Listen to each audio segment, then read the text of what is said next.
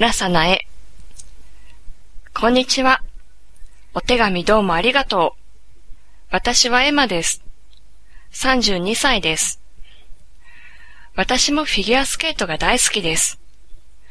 ロシアについて私はあまり知らなかったです。でも、ラサナから手紙をもらって、とても興味を持ちました。ぜひこれから文通しましょう。私は今、スペイン語を勉強しています。新しい言葉を勉強するのは大変ですね。日本や日本語について何でも聞いてください。ラサダからの手紙を楽しみにしています。じゃあね。エマより。